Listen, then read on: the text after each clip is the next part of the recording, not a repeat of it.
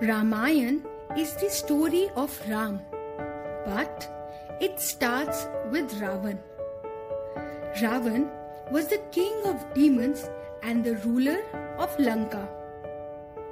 He had ten heads and twenty arms.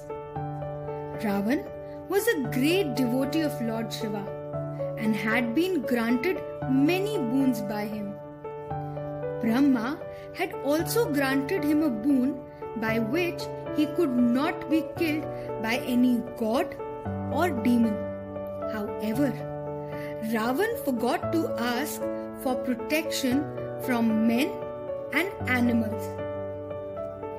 Ravan was blessed with many supernatural powers such as flying and becoming invisible.